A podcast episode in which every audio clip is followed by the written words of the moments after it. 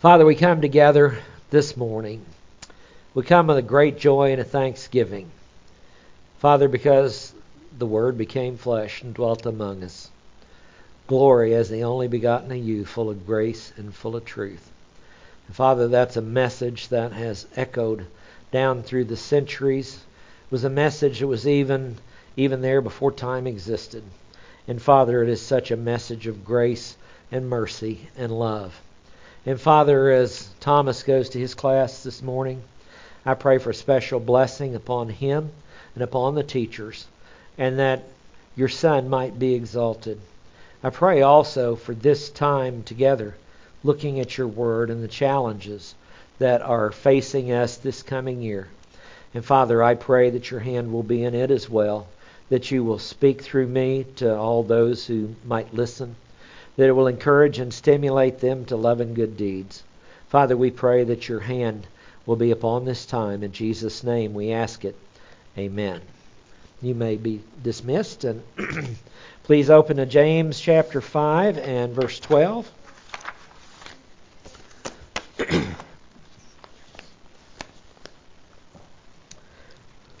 voice just kind of floundered in and out.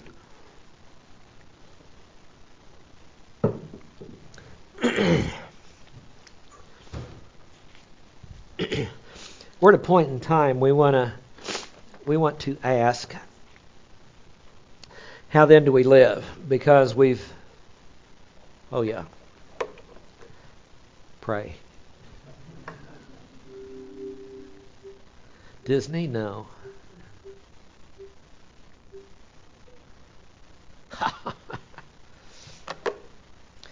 Somebody's praying that the devil be bound on this thing, I know. we are looking at how do we live? We've taken a look at the revelation that is found in the Olivet Discourse. That there will come a time when there's only one generation left of the church. The Lord knew what he was getting ready to do when he gave the Olivet Discourse the week of the cross. He was getting ready to die on the cross, and he his disciples said, Tell us when will be the sign of the of your coming and then the end of the age. And they're asking him a whole ton of questions. And he took four of them up the mountain, Mount of Olives. And he said, I'm going to tell you. And he answered their question for them. Now, he didn't give them a whole lot of details or specifics, but he gave them some important information. And he said, This is what you're to look for. You're going to see people coming as false Christ, false messiahs. You're going to see all kinds of things. And he said, Let me tell you something. That's just the beginning of birth pangs. You're going to see nation rise against nation, wars, uh, famines. You're going to see those type of things. And that's what, and you're going to know the time is getting close. And then he starts giving more information. When you see the abomination of desolation standing where it should not be, and you have to go back to Daniel to find out what he's talking about there, and you find out that the he's talking really about the time the Antichrist ascends to power. He puts his image into the temple. He requires that everybody worship him. He is the Antichrist. And that's the abomination of desolation standing where it should not be. We know we put a lot of passages together with that. Second Thessalonians 2 tells us he went in there and proclaimed himself a God. And so he wanted everybody to worship him. And we know from what's going on right now, this world is being prepared for that. It is being prepared for the mark of the beast. There are some countries already putting little microchips in people's hands. They can update them with uh, uh, they can update them with vaccine information and all kinds of things that go on. And so we have to, we know it's close. Now, that's not the mark of the beast. Wrong dispensation, wrong time frame. It'll happen after the rapture, and we know that because the angel that comes through, three angels, one of them says, Do not take the mark of the beast. And it, the rapture has already occurred in the book of Revelation before that particular event is described. So it's not there. But what it's doing is preparing people to get in line and get this thing. It's exactly what it's doing. So there is a uh, information, plenty of information, that if you put it together and understand the Bible literally, although it uses figurative language, you know there would come a time in history, and it was not the first century, Nothing to do with the first century. No way that one nation could take over another nation without ever leaving its own border. Couldn't do it. Not one way could a, a arrow, a flaming arrow, smash people in pieces because arrows pierce, they don't smash. There were some things that had to happen, like a 200 million man army just being one of them, and there weren't 200 million people alive on the earth in the first century. According to anthropologists, there weren't that many people. But everything has come together. All of the cycles of history have converged, and so we know it's near the end of time. Now, how long is the generation going to be? We've discussed that because people have started setting dates. They determine what a generation could be. Uh, I tell you the truth, 40 years ago, I thought the rapture was going to happen 40 years ago. A lot of us did. I mean, Israel came back into the land. 40 year generation, 1948, 1988, minus seven years. 1981 was supposed to be the rapture. And we're still here, so it didn't happen, and we are not living in the millennial kingdom one of the proofs that it's not the rapture. So, and then it kept going on. Well, a generation's 50 years, and a generation's 70 years, and a generation's 80 years. And all you have to do is go to the first chapter of the Gospel of Matthew, and if you if you know some numbers as to who was born when and when they lived and all that, you can calculate it out and find there are three different generational links found in Matthew 1. It's real easy to do. You know, from Adam to Abraham, 1950 years. How many generations? 14. Oh, because that's what it says 14 generations. And so then we get the generational aspects and see that, yeah, it could be a long period of time. But somebody will be alive when Israel became a nation, I firmly believe, the evidence points this out, whenever the Lord comes back at the second advent, not the rapture, the second advent, because that's what he was talking about. So it's been laid out. Then we started looking at, after the revelation of the fact we're here, so what? Because the Bible doesn't tell us about events without saying, this is how you need to live. In light of this, you need to live this way. Now, our job is to do that which is pleasing in the eyes of the Lord. 2 Corinthians 5 9, Paul says, We make it our ambition to do that which is pleasing in the eyes of the Lord. That should be who we all who we all are. 510 says, because we all have to stand in front of the judgment seat of Christ. Okay, to give recompense for our deeds in the body, whether they're good and acceptable, that word acceptable is well pleasing, or whether they're worthless. See, the Lord defines good and bad. That's what He does. And He's the one that works all things together for good to those that love Him. So we, we find out that we need to prepare because the judgment seat of Christ is designed for the church. And judgment must start with the household of God. So when the rapture happens, we're going immediately to judgment. Isn't that scary? Scary to think we're going immediately to judgment, but the fact you're standing in front of the judgment seat of Christ means you're saved. That is not a judgment for heaven or hell. That is a judgment for rewards. And you can hallelujah that one. I mean, if if he throws all your works into the fire and it all goes kind of like the bonfire that somebody or the charcoal or somebody decide they'd help with a little bit of lighter fluid after it's already going. That goes. That might look like somebody's wood, hay, and stubble going up in smoke. But what's left's the gold, silver, and precious stones. What you want when they all go into the fire is it kind of goes, and it's done. See, it's over with. You want the gold, silver, and precious stones to be left. So here is this this time of rewards, the judgment seat of Christ, and that is that is a, a great blessing. So how do we live? Because that's where the rewards come from. Salvation does not come from works. We're told that directly. But works produce rewards. And he wants us to have the crowns that are offered. He wants us to have a big pile of gold, silver, and precious stones. He wants us to have all those things. Why? Because He loves us. It's just like a parent with a child. That you want the best for your children. That's what you want. The difference is he does it perfectly. We're the ones that mess things up from time to time, but he he wants the best for his kids, and we're his kids.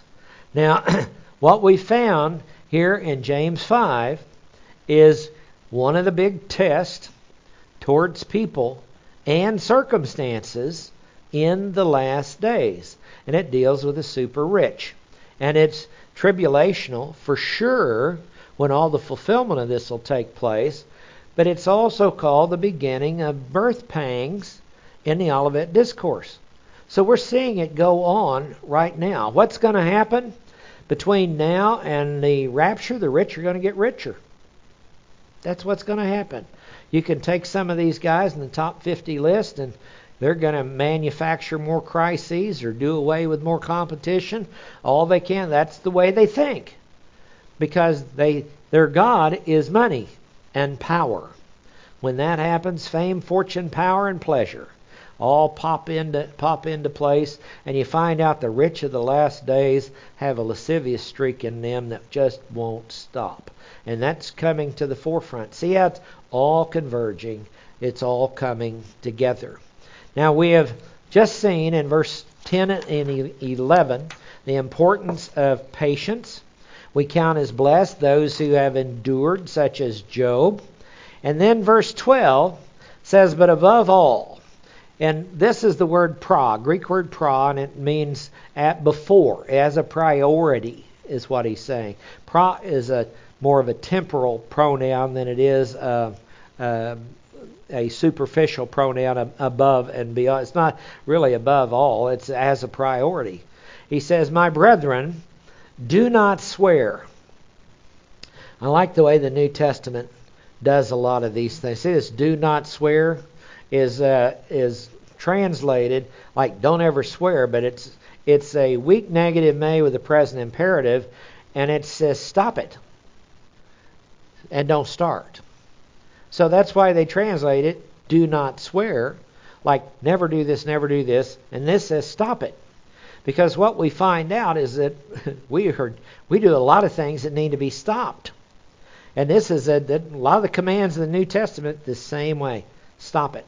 Because it knows in the sin nature that uh, we, we may have been doing these all along unless you've been more and more transformed into the image of Jesus Christ. So it says, stop swearing either by heaven or by earth or with any other oath. Okay?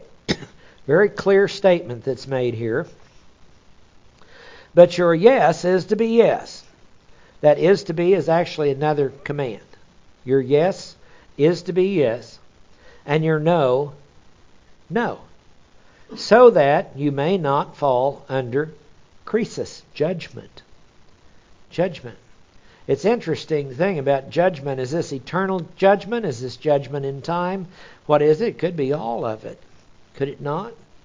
It's interesting whenever you give your word sometime and it doesn't happen, you get judged by people here on earth. What did the what did the Pharisees do? Hypocrites. Well, they would swear by the gold of the temple, but um, uh, and then you had to keep that promise. Anyway, it says, so you might not fall under judgment. Now James is dealing with oath taking and oath making that had become a legalism under the Mosaic law and then greatly abused.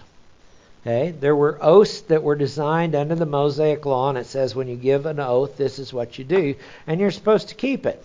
And if you have to break it, it's costly. It is a violation of the law, and there's a penalty that goes along with it. now, there, in a sense, is that same type of law brought into American law and all kinds of law. There's contract law, is what it is called, and so when you give an oath, you've made a contract with somebody that for for this consideration, I'm going to do this, and you're going to do this. I used to sell real estate a long time ago, and contracts were always interesting because when you wrote them up, and especially the more the attorneys got involved in it, you had to be sure they were exactly right. Because if they weren't exactly right, somebody could find a way to get out of it. I still remember when people used to buy and sell cars on a handshake. I mean, it was just, you know, that was a time that's long since gone. But that's the it says if you give your word, keep keep your word. So they made up this this uh, all these different kind of oaths that somebody could take, and along with that, they made escape clauses. See, the scribes were the attorneys back then.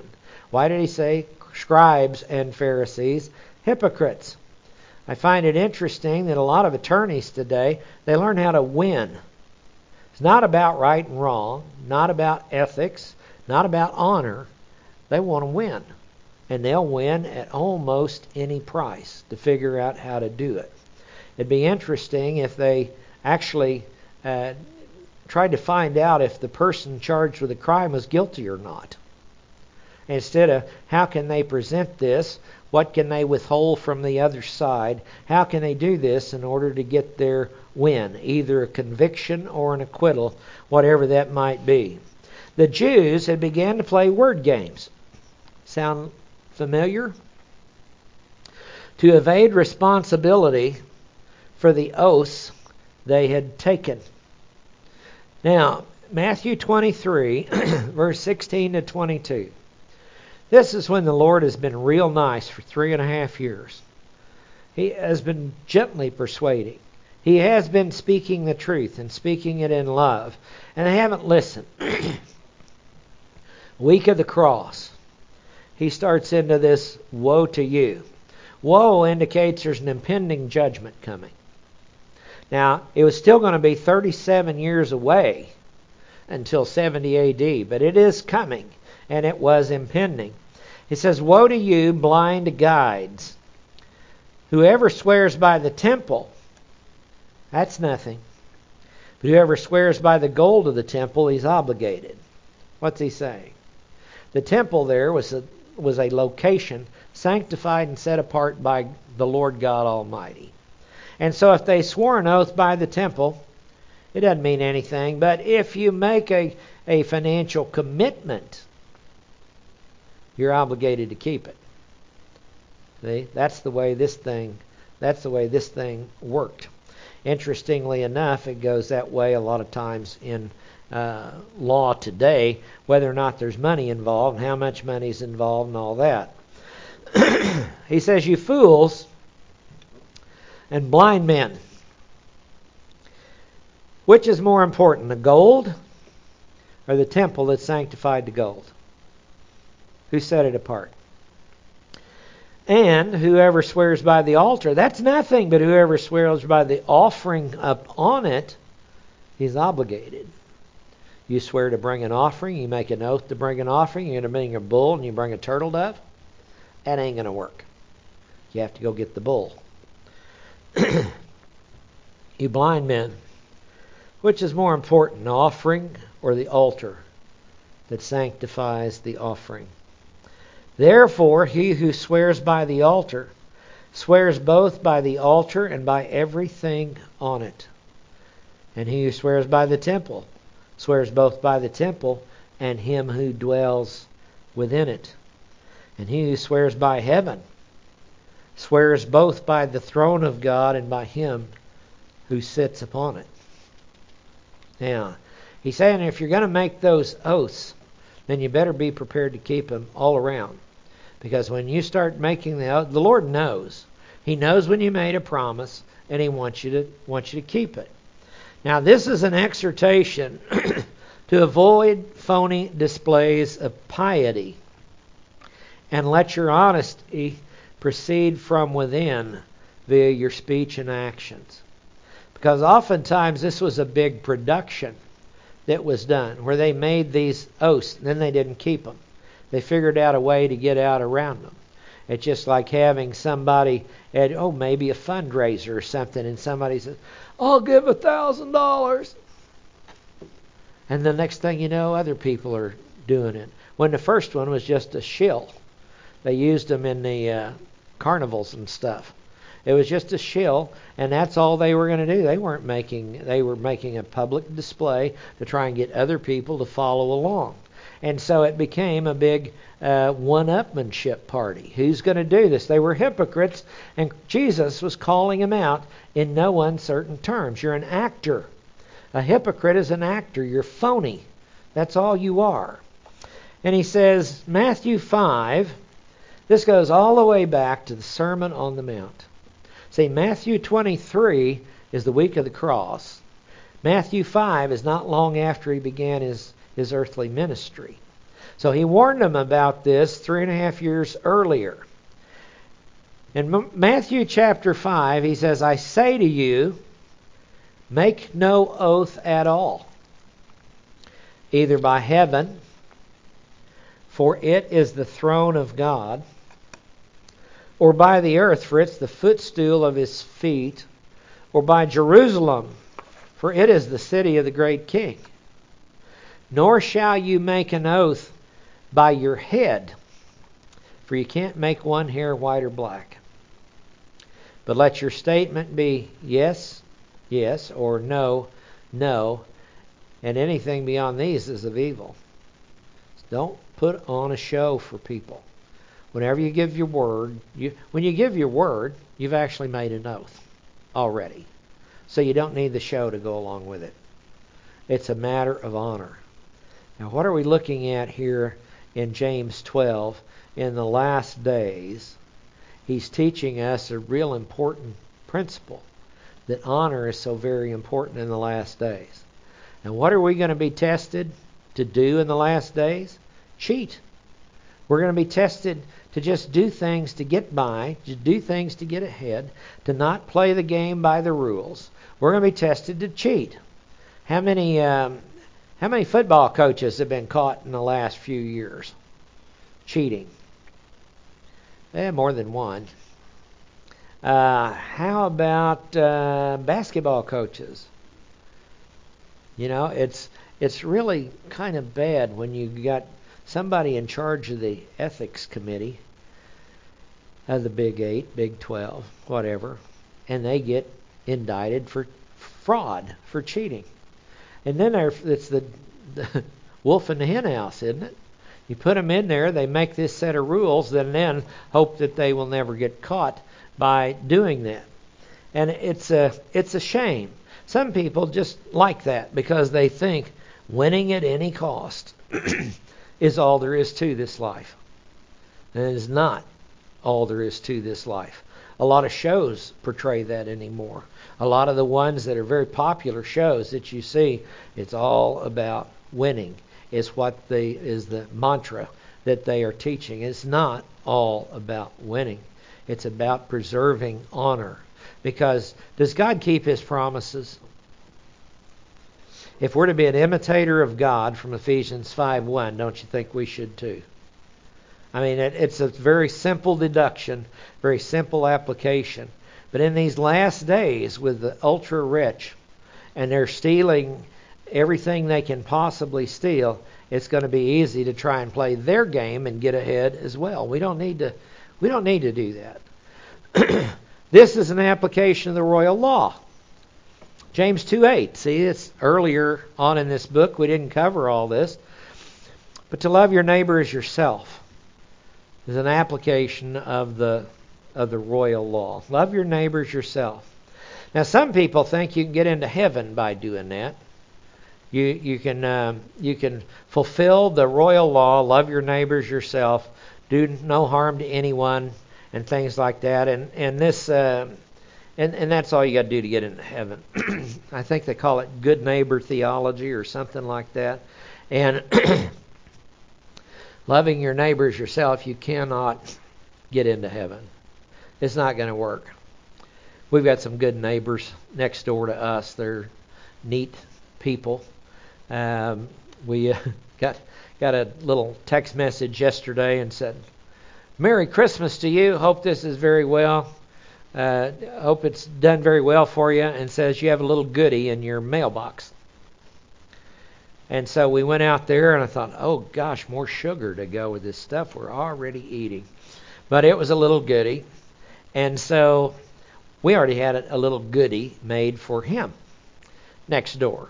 So I immediately go out the door and take it over and put it in his mailbox. I, Thank you. And there's one in your mailbox too.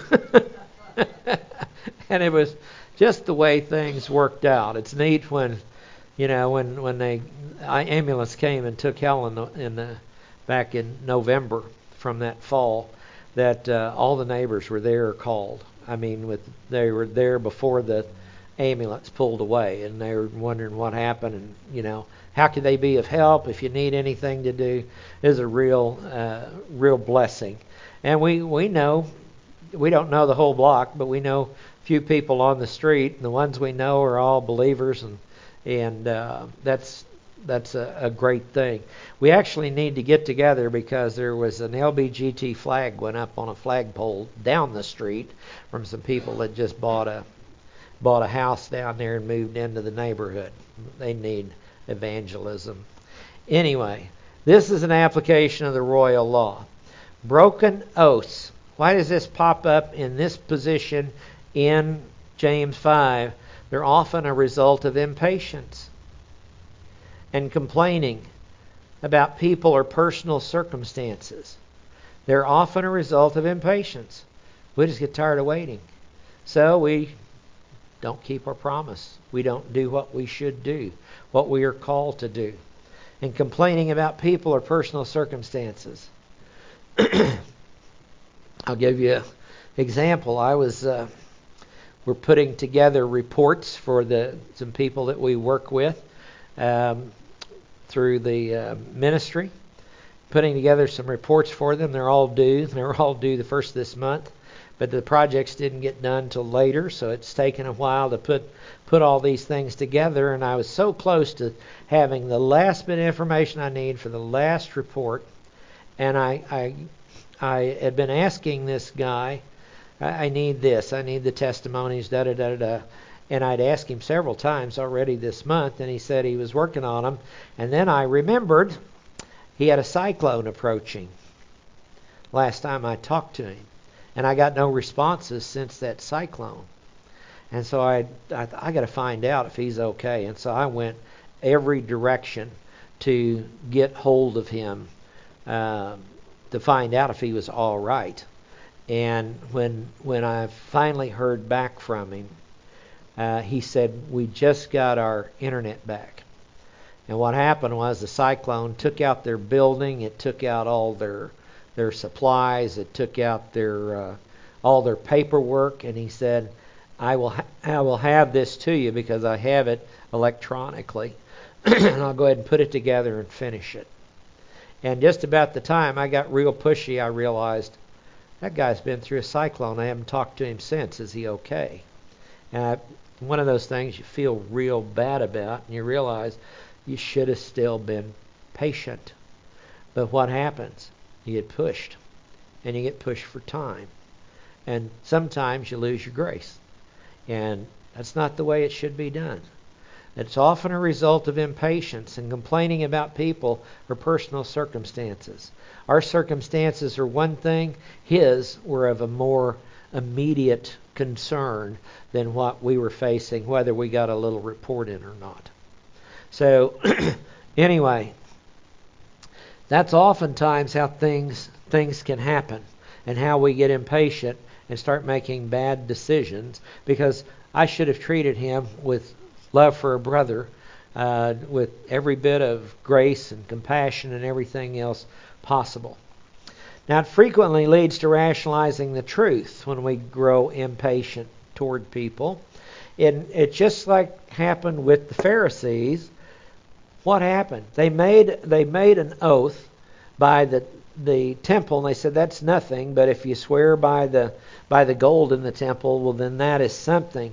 And so they started twisting it all around. And the Lord already told them, if you make an oath, if that's what you do, first of all, don't do it. But if you're going to do it, you got to keep it. And you can't play these word games because word games are known in the Scripture as iniquity.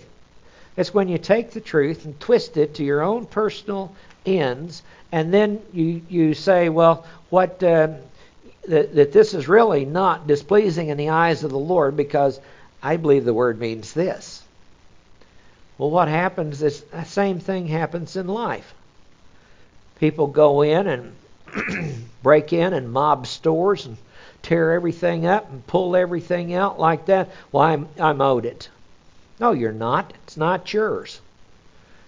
Does the Mosaic Law condemn that? Does the Ten Commandments condemn that? Thievery is never condoned anywhere. You think that's okay? No, it's not okay. So it frequently leads to rationalizing the truth, and they call it iniquity. Christ like people are patient. Don't complain and keep their word. Now, you know when Christ is going to be fully formed in me and all of us? The rapture, when he comes back. He who began a good work in you will be faithful to complete it. Until then, we're all subject to mistakes. We are subject to, to error. But if we want to be Christ like, do that which is pleasing in the eyes of the Father, we're going to be patient. Was the Lord patient? Think about all the time going through his life, patient with a crowd, moved by compassion. Feed them, Philip. Well, we don't have enough. It'd take, you know, this many denarii to, to feed them. We don't have enough. He says, What do you have? What do you have? He was patient with people. He was patient with his disciples. He was patient with the scribes and the Pharisees. He was patient with all of them. He was uh, he didn't complain. Do we really find him complaining? I think you find him close a couple times about his disciples.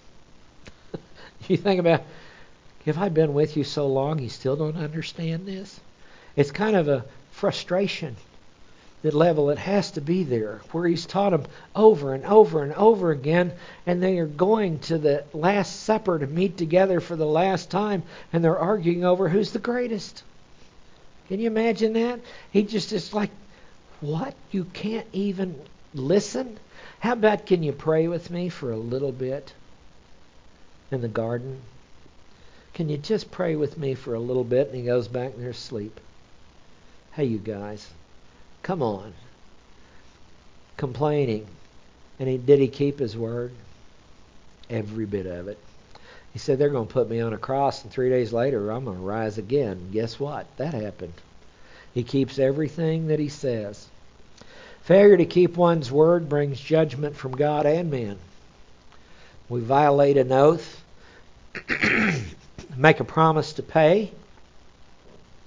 It's interesting there, isn't it? Because it's kind of like swear by the gold of the temple, swear by the the the temple itself or whatever. But if you make different things, but if you if you if you swear to pay money, people are not as forgiving. Find that out real fast. Are they? You want to buy a car. Don't make the payment. What happens? Somebody comes and gets it. That's what happens. Now, Honor is to be an important part of our thoughts. Turn here with me to Philippians 4 and verse 4.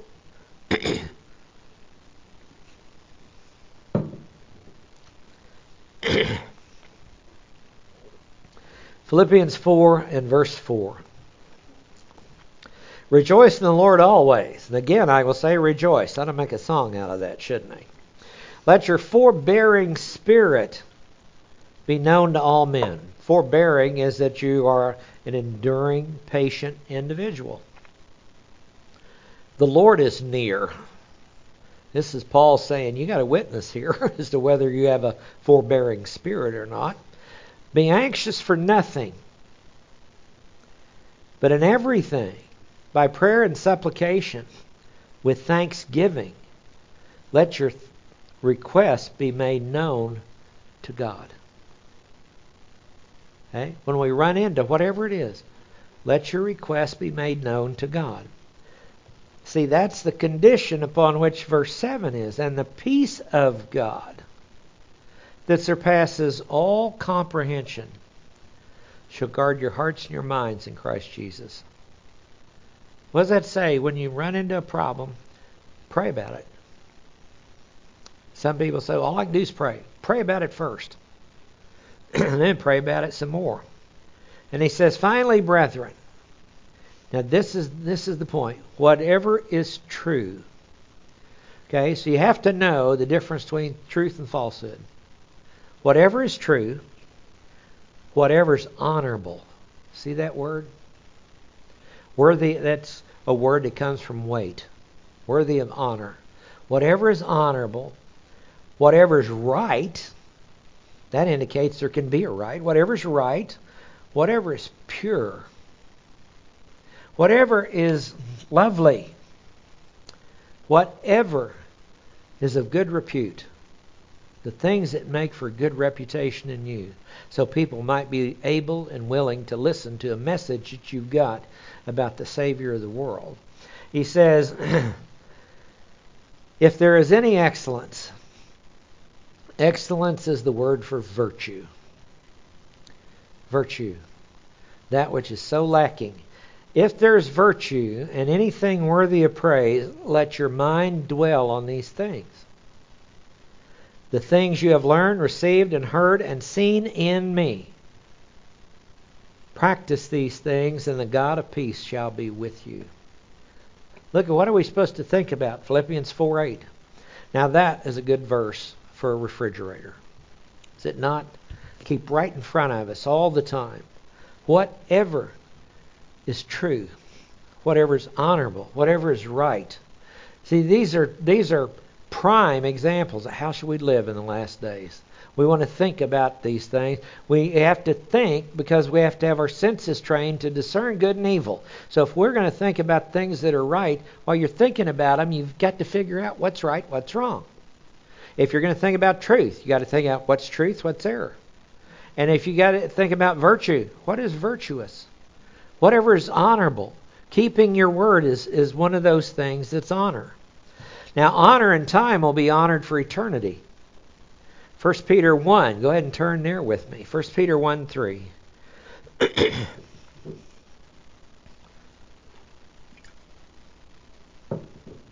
Beautiful passage from a guy that was a mess 30 years earlier.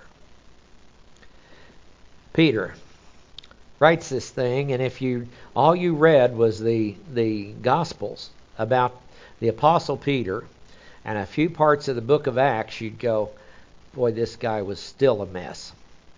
Here he is, 1 Peter 1 3. Blessed be the God and Father of our Lord Jesus Christ, who according to his great mercy has caused us to be born again to a living hope through the resurrection of Jesus Christ from the dead. And think of just what that one verse says to obtain an inheritance which is imperishable, undefiled, and will not fade away. So this gold, silver, precious stones, these crowns, it is won't ever perish and will not fade away. Reserved in heaven for you. Isn't that interesting? God has already got a chunk of rewards set aside in heaven for you. That's personal. That is there. Reserved in heaven for you. And who are you who are protected by the power of God through faith? For a salvation ready to be revealed in the last time. A deliverance. The word salvation means a deliverance. Now, what is this deliverance of the last time? Of the what? Of the last. There it popped in again, didn't it? Of the last time. This deliverance of the last time is the rapture. That's when we're going to stand in front of the judgment seat of Christ, and the rewards are going to be given out. He said, In this you greatly rejoice, even though now for a little while, if necessary, you've been distressed by various trials. Didn't the Lord promise that too? In this world you have trouble. Take heed, I've overcome the world. He promised us that. He keeps his word, right? Some of them we wish he didn't, but he does. You have trials. Why? That the proof of your faith, being more precious than gold, which is perishable. Wow. How does gold perish? We can perish it in a nuclear reactor. When the new heavens and the new earth are created and they're all burned up, even the elements are burned up. Because gold, uh, AU, if I remember the sign right, and silver, AG, if I remember the sign right, whenever, whenever it, that they're gone in the new heavens and the earth, and new elements are created. He says, "Me more precious than gold, which is perishable, even though tested by fire." may be found to result in praise and glory and honor at the revelation of Jesus Christ. When's he going to reveal himself? The rapture, the revelation of Jesus Christ. And though you've not seen him, you'd love him. Does that sound like Hebrews 11, guys? The Hebrews 11 heroes of the faith we just read about.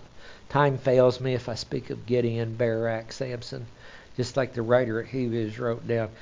You don't see him now, but you love him. And though you do not see him now, but believe in him, you greatly rejoice with joy inexpressible and full of glory. You know, sometimes worship just takes us into the presence of the Almighty.